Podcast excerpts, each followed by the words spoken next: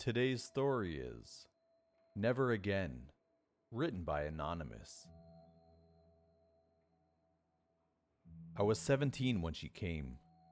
I'd been living with my abusive mother for 17 long, painful years. It was around midnight, and my mother was already asleep.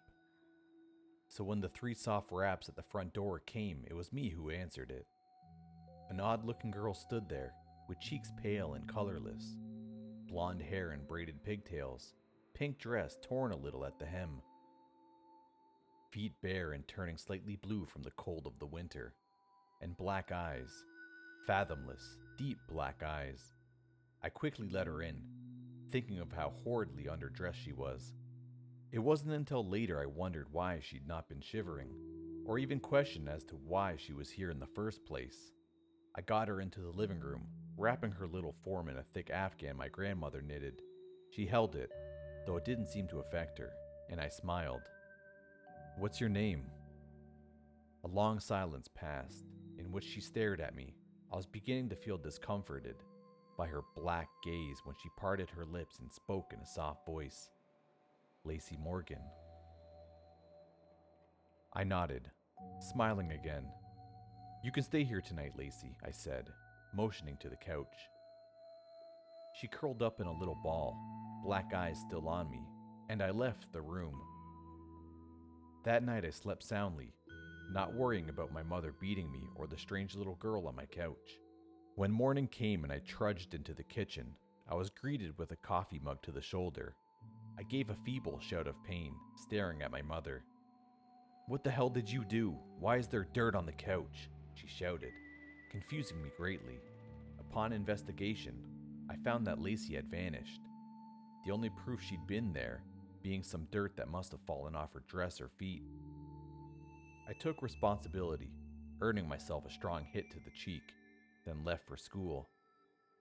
While there, I heard something that sent chills through my spine. Lacey Morgan was found dead last night, I passed the day waiting for any more news on the subject, but found none. Upon arriving home, the news was broadcasting a live report on her, though. Lacey Morgan, six years of age, was reported dead at 7 last night. Her body was located in the backyard, buried there in her pink dress. So far, there have been no sign of her mother, Marissa Morgan, who is suspected to be the killer. Marissa has reportedly abused Lacey multiple times and may be responsible for her death. Suddenly, a picture of Lacey appeared on the screen. She appeared very close to how she had been when I met her blonde hair and braids, pink dress, pale face. Only, her cheeks had color, and her eyes were baby blue. To most, this would seem unimportant, but to me it was. She died before arriving to my house. If what the newscaster said was true, died hours before, I tried to play it off, going about my business. I went to bed early so I didn't have to see my mother. It was around midnight when I awoke to cool fingers stroking the bruise on my cheek. I sighed, leaning into the small hand. Never again, Lacey whispered, before her hand vanished. Not ten minutes later, I heard my mother screaming. I rushed into her bedroom, nearly fainting at what I saw. My mom was thrashing wildly on her bed, a small creature having buried her face into her chest. I could hear the sound of flesh tearing, and my mother's screaming increased in volume.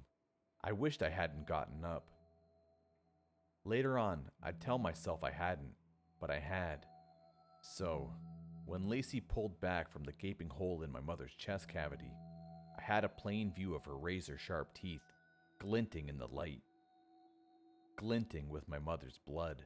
She smiled innocently at me for a moment before swiftly tearing out my mother's jugular. That time I did faint.